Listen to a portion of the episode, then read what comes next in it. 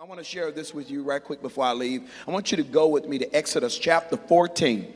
Exodus chapter 14, and I'm going to read verse 10 through verse 13. Just a few verses, and it's our custom in the culture of our church that when we read the scripture before preaching, we all stand. It's not for me, but if you just stand for the reading of God's word. And I'm going to start reading at verse 10. If you have it in the Bible or you're at least seeing it on the screen, I want you to signify by saying, I have the bread. And when Pharaoh drew nigh, the children of Israel lifted up their eyes, and behold, the Egyptians marched after them. And they were so afraid, and the children of Israel cried out unto the Lord. And they said unto Moses, because there were no graves in Egypt, did you bring us out here to die in the wilderness? Wherefore hast thou dealt thus with us, to carry us forth out of where we were? Is not this the word that we did tell thee in Egypt when we said, leave us alone and we'll just stay here and be their slaves? For it had been better for us to serve the Egyptians. Listen at this kind of talk. It would be better if I would have just stayed where I was than to die where I am. Verse 13. And Moses said unto the people, fear ye not, stand still and see the salvation of the Lord, which he's going to show to you when? Today. For the Egyptians whom you have seen today. I love this scripture. You shall see them again. Don't y'all do that over here. No more forever. The Lord shall fight for you.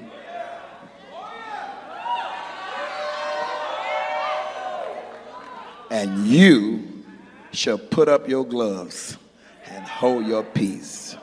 You can be seated in the presence of the Lord. Thank you. If you're visiting with us right after church, we have a gift for you in one of the lobbies. It don't matter which one. Thank you for being with us. I want to share this message with you. Encourage somebody near you and just tell them this statement. Tell them, I'm living in the now.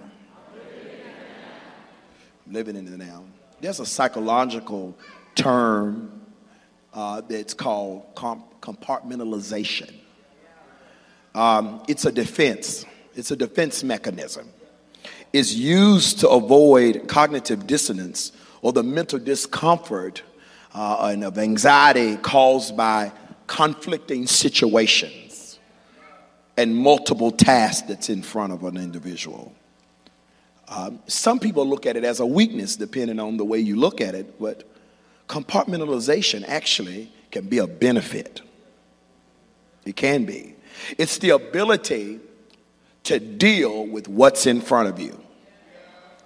Without it, a firefighter would never be successful. Not one that's married with children. Because they would not be effective to do what's in front of them, always considering what they left at home.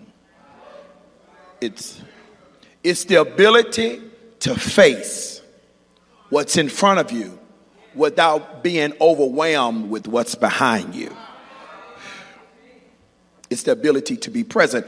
It's not about disconnecting, because some people compartmentalize so long that they get disconnected from situations and circumstances.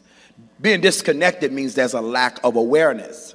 It's not that I'm not aware of tomorrow or yesterday. It's that I have an understanding that there's nothing I can do about it right now. There's some people who tap out completely. But I'm dealing with today. Why? You will never experience the beauty of the present living in the past. I need you to look at somebody and tell them, this is beautiful. Not will be, right now. These are the good old days. Now. You know, people never call it the good old days now. We always call it the good old days looking back at it. But there's a writer who wrote for The Office. He says, I wish there was a way we could know we were in the good old days while we were in them. Because if you ask me, no one, Cousin Beverly, has produced good music since the 90s.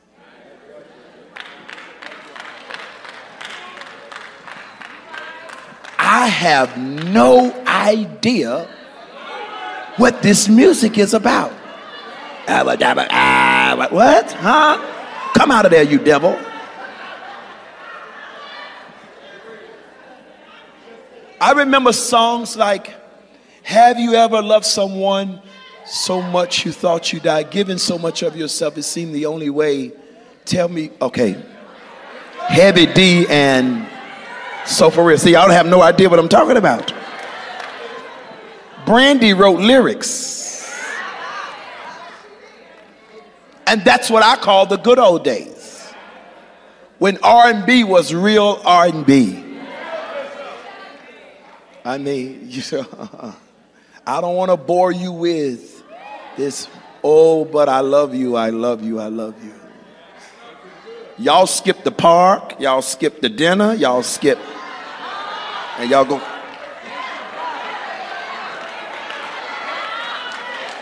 I ain't no holding hands, no nothing, it's just.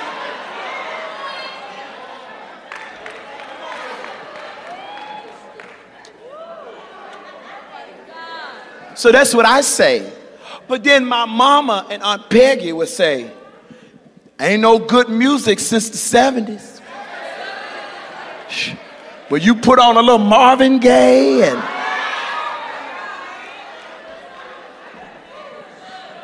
Why? Because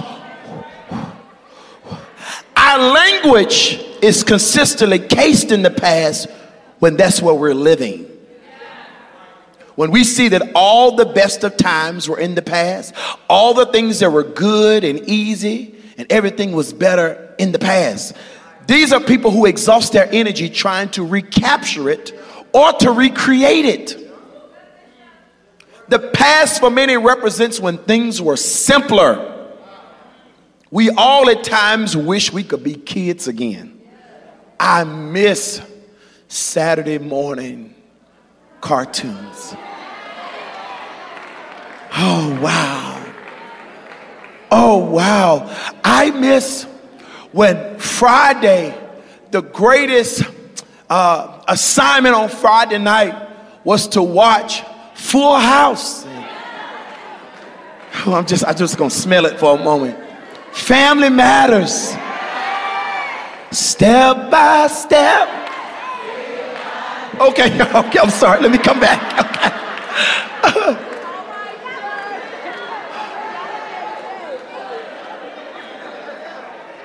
Prophet Mickey, don't leave. It's okay.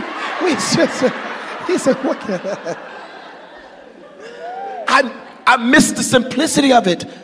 Every once in a while, I wish, and I do it sometime. I'll go over to my grandmother's house, and I'll just get on the bed with her with my suit on.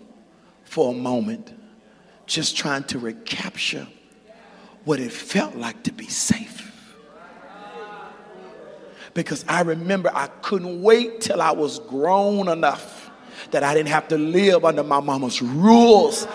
I couldn't wait to get old enough to do like I want to do. But now I realize being grown is overrated. And now I wish somebody would just tell me what to do and pay my bills. I just wish.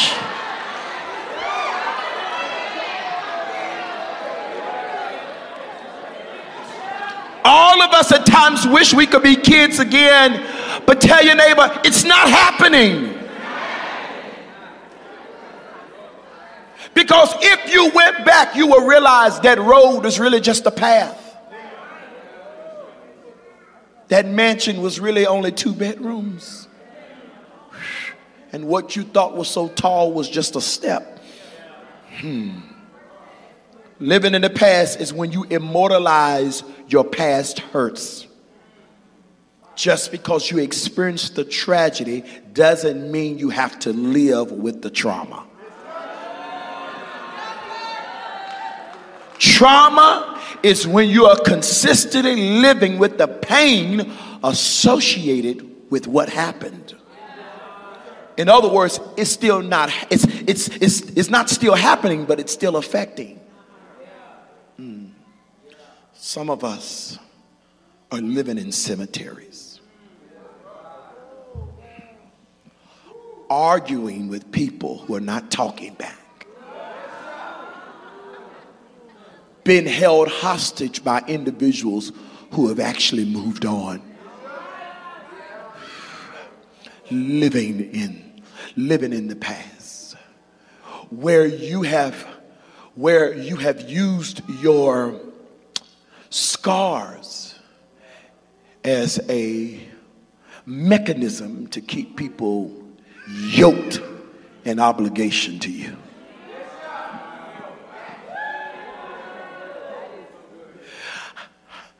I know I didn't do everything right in our marriage, but we're still together. We're fighting through it, but we'll never heal if you keep picking at the scale. Yes, we need to talk about it. We need to go through counseling. But I see you that live in the past. You're like I was when my mother corrected me. This is before the timeout generation.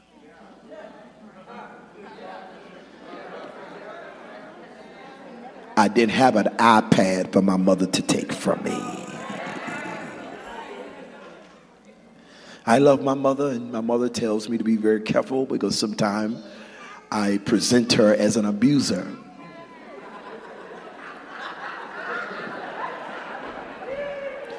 And every once in a while when I give this presentation of my upbringing with corporal punishment, she'll tell me, "You didn't go to jail, did you?" But without the timeout or the removal of iPads, my mother did things, because we lived in the country, in the rural area.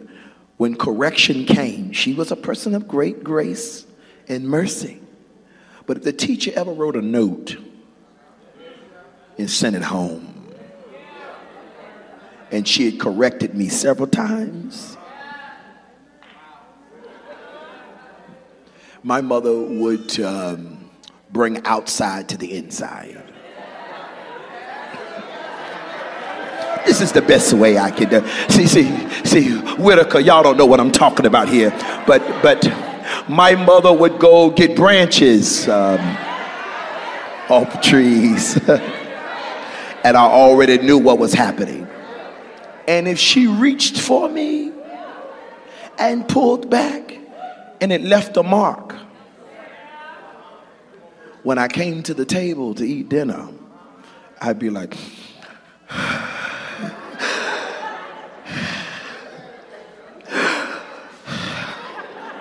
I'm bleeding. Country rural slang for I am bleeding. But oftentimes there was no blood. There was a mark. She was no longer whooping me. But I was still crying. And I was still bringing attention to it. Because I wanted her to suffer for what she did to me. When there's food in front of me that I'm refusing to eat. And some of you are trying to make your past pay for what happened to you when really you're punishing yourself and keeping yourself locked from your future.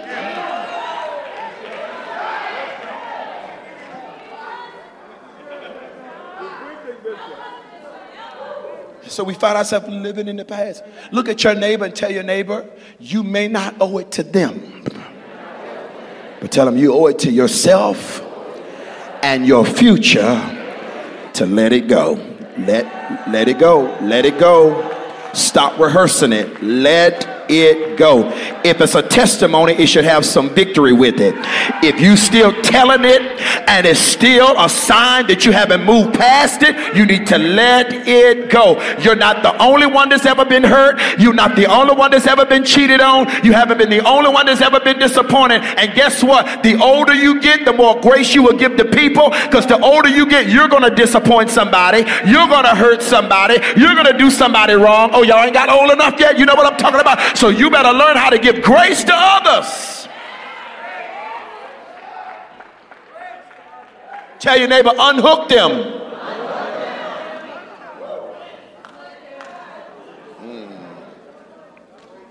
Elder Francine taught such a powerful Bible study on Wednesday. Woo.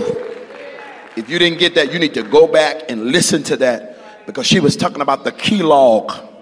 If the river ever gets stuck with all the logs, instead of trying to attack all of it, find the key log.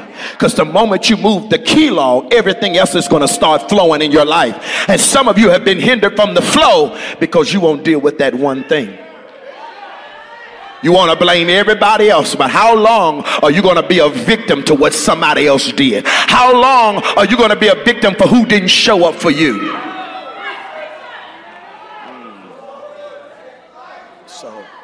So some of us are locked in. Thank y'all so much for your patience. Some of us have been so locked in from our past, and then some of us are actually distracted by our future.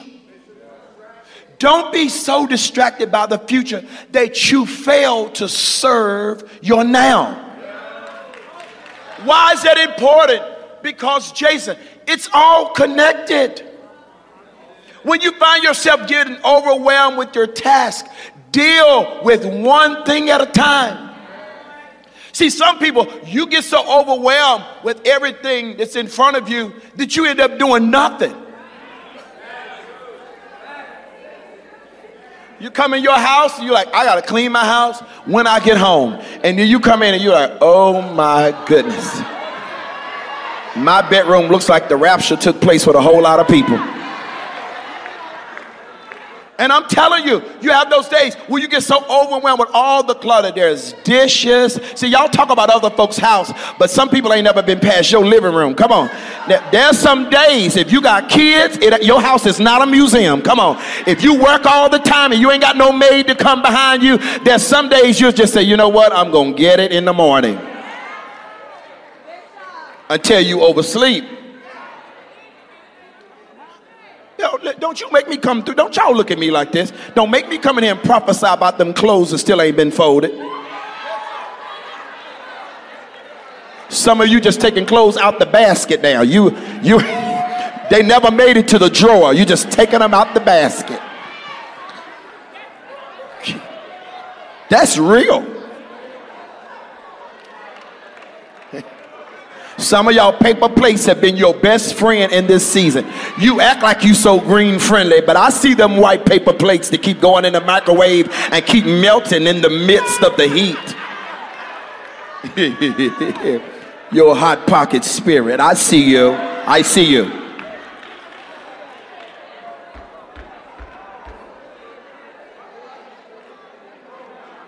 You get overwhelmed. And so you just end up sitting down, turning on Netflix and doing nothing. You get so overwhelmed with so much homework. So many papers to write that I don't know where to start. So I end up not starting at all. But you got to take a moment and do it one thing at a time. And you have to learn to make things and people wait in line. You were never called to be God. Look at your neighbor, tell him, you were never called to be God. You have to prioritize. Don't waste the day. Don't waste the time and the lesson of right now. There are principles that you need in order to function in your future, and those principles are gathered in your today. If I never learned anything about math, which I didn't learn a lot, I'm still trying to figure out what in the world does some of that have to do with what I'm doing. One thing I did learn, it does not pay you well to skip steps. When it comes to mathematics, it don't pay you well to skip. You know, I don't need all of that. Take me to trigonometry. I had a teacher that one time passed my test with the wrong answer. She did. She said, no, she was, and I didn't understand it. She says, you got the answer wrong, but I'm going to count it right. And I said, huh? She said, because, she says, the point of this question was not about the right answer. It was about knowing the proper process. And some of you are overwhelmed because you want to be perfect at everything. And God says, no, I want you to learn the lesson. You're not going to always get it perfect, but I need to make sure you know the principles. Scream at somebody, tell them, I don't always get it right, but at least I'm in the right process. At least I'm thinking the right way about it. At least I'm going in the right direction.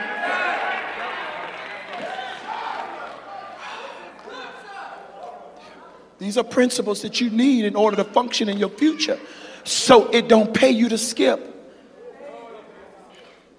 On the days where it gets hard, and I'm telling you all, as your pastor, you know, I want to be as transparent with you as you can handle it.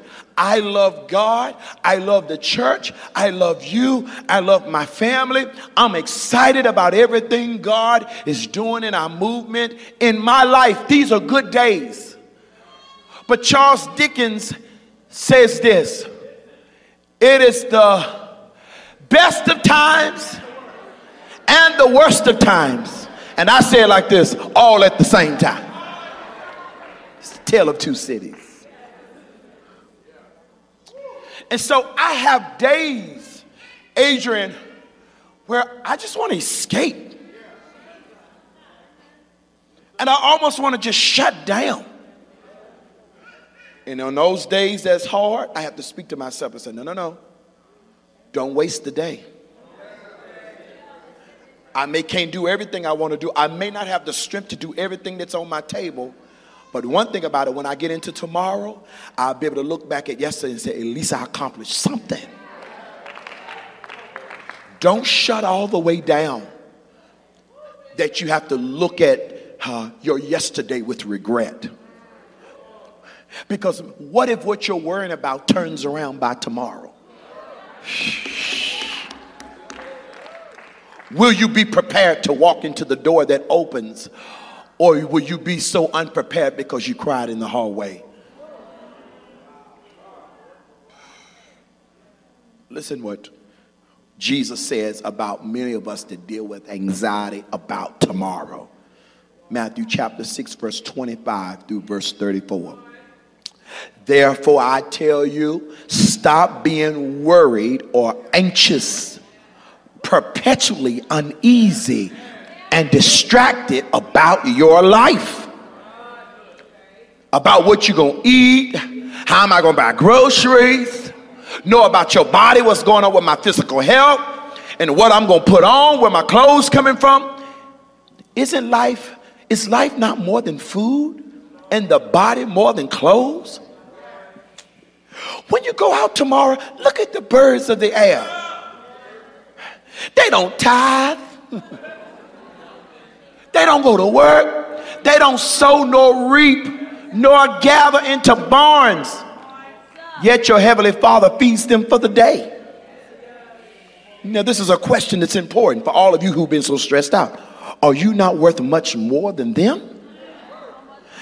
And who of you by worrying, you who worry, how much height can you add to yourself? And how much time can you add to your life? Her husband told his wife one time, says, you know worrying about it don't do nothing, right? She said, yes, it does, because 99% of the things I worried about ended up not happening. Because some people have that backwards mindset that they think their worrying fixes things. Why are you worried about clothes?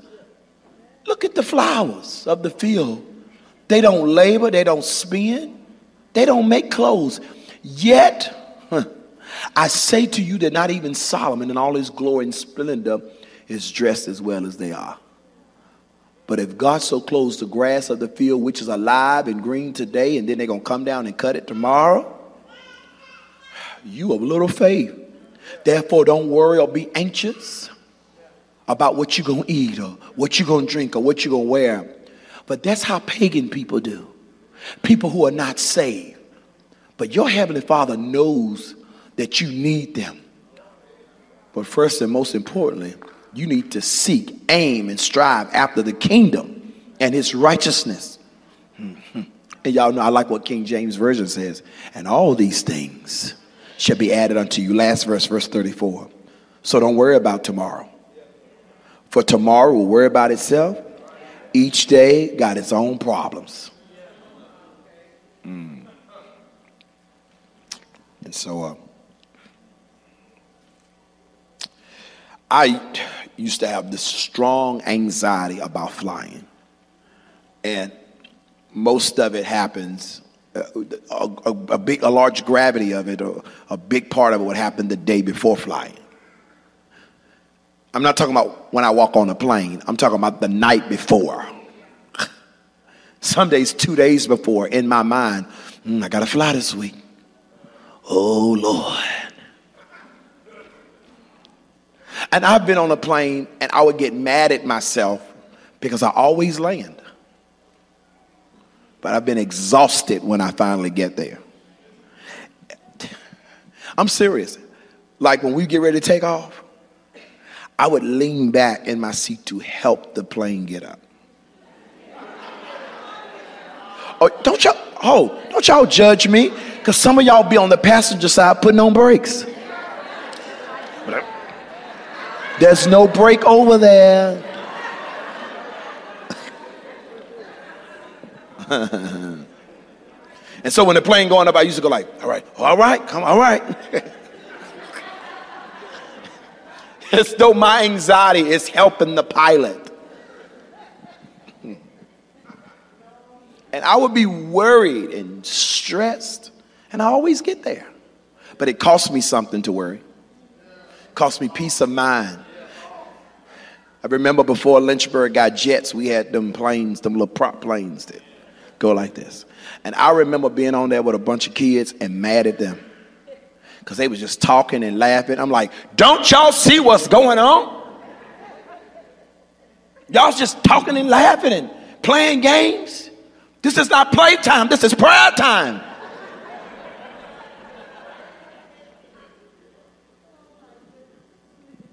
It was a story about another pastor. He was on a plane, and the pilot told them that they was going to incur some turbulence, so there wouldn't be any beverage or food service. Everyone stay in your seat, and that turbulence came. Really bad turbulence, a bunch of dipping up and down. And Pastor Westgate, we talked about that. We've been in some flights before that did the dipping, right? And he said he looked over and saw this little girl sitting by the window. And she was just playing with her toys and looking through her coloring book. And she was smiling. And everybody on the plane was going, ooh. Not the little girl. She was sitting by herself, and she was fine. And so when everybody finally landed, she was like, everybody like, we getting off this plane. And the pastor said he was so interested to talk to this little girl and says, hey, I see you weren't scared today. You know, she says, no, my dad is the pilot and he's driving me home.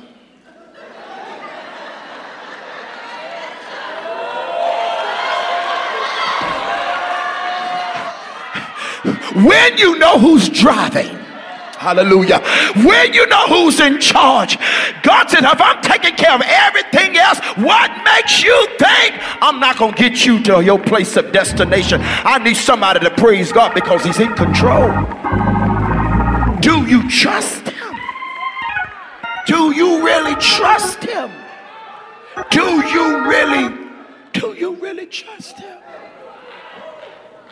Because when you're not living in your now, you get overwhelmed. The Bible says that they came out of their past. They came out of Egypt. But then they got at a place where the Egyptians were behind them. And a Red Sea was in front of them. And when you get in a tight spot in your life, the devil will start talking to you, making you think it would have been better if you would have stayed where you were. I know I'm talking to somebody in here. The devil will start telling you you had it easier before you got saved, but the devil is a liar. The only reason why you could have had it any easier, hallelujah, why you weren't saved, was because the enemy was feeding you to keep you enslaved. And some of you have mistaken control for love. When people are only kind to you to keep a yoke on you.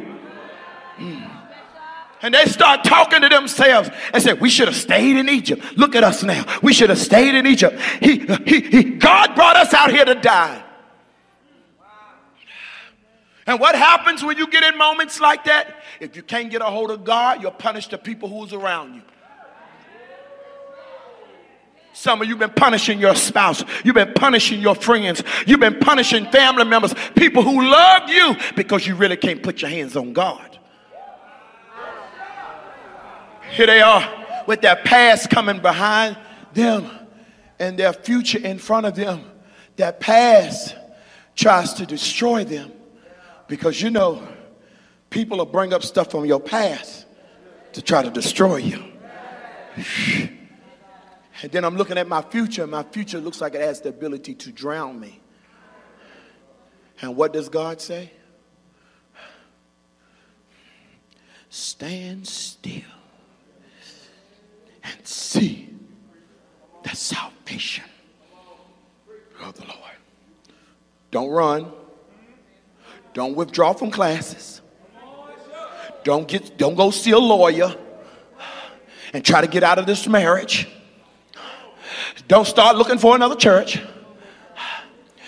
because you think it's location. It's really not location. You think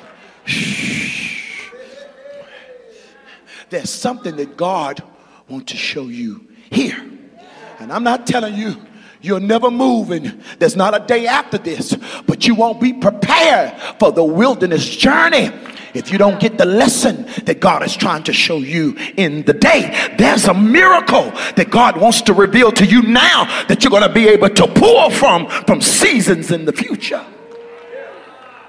And if you don't get this revelation of this God that says stand still, you won't have nothing to draw from. There's something I want to show you in this moment, in this situation. Yeah, I know your past is coming. Don't focus on your past. I know the future is great. Don't focus on the future. See the salvation that He's going to show you today. And so that's my message. That was it. I mean, it ain't the way I thought it was going to be.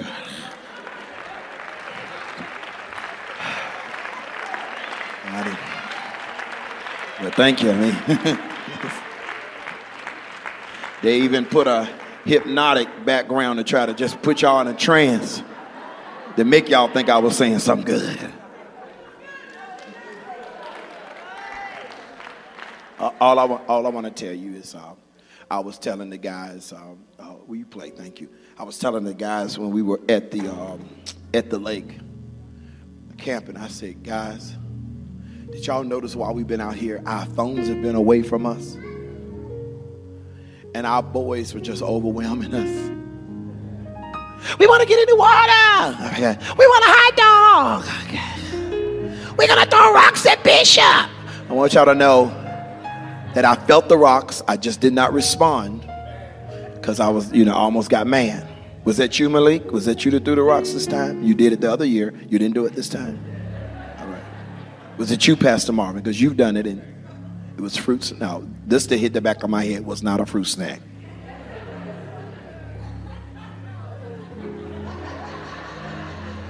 Marlon, I know I've had to correct you a couple of times, so was this your way of getting back at me in the dawn? I mean, no, somebody hit me with a rock, and I don't play that. Okay, all right, let me get back to this one. Play something real spiritual. While we were in that moment out there, I was like, guys, the kids are getting older. And I know we got some other things we need to do when we go home and all of this, but let's be in the now. We call the present a present because the present is a gift.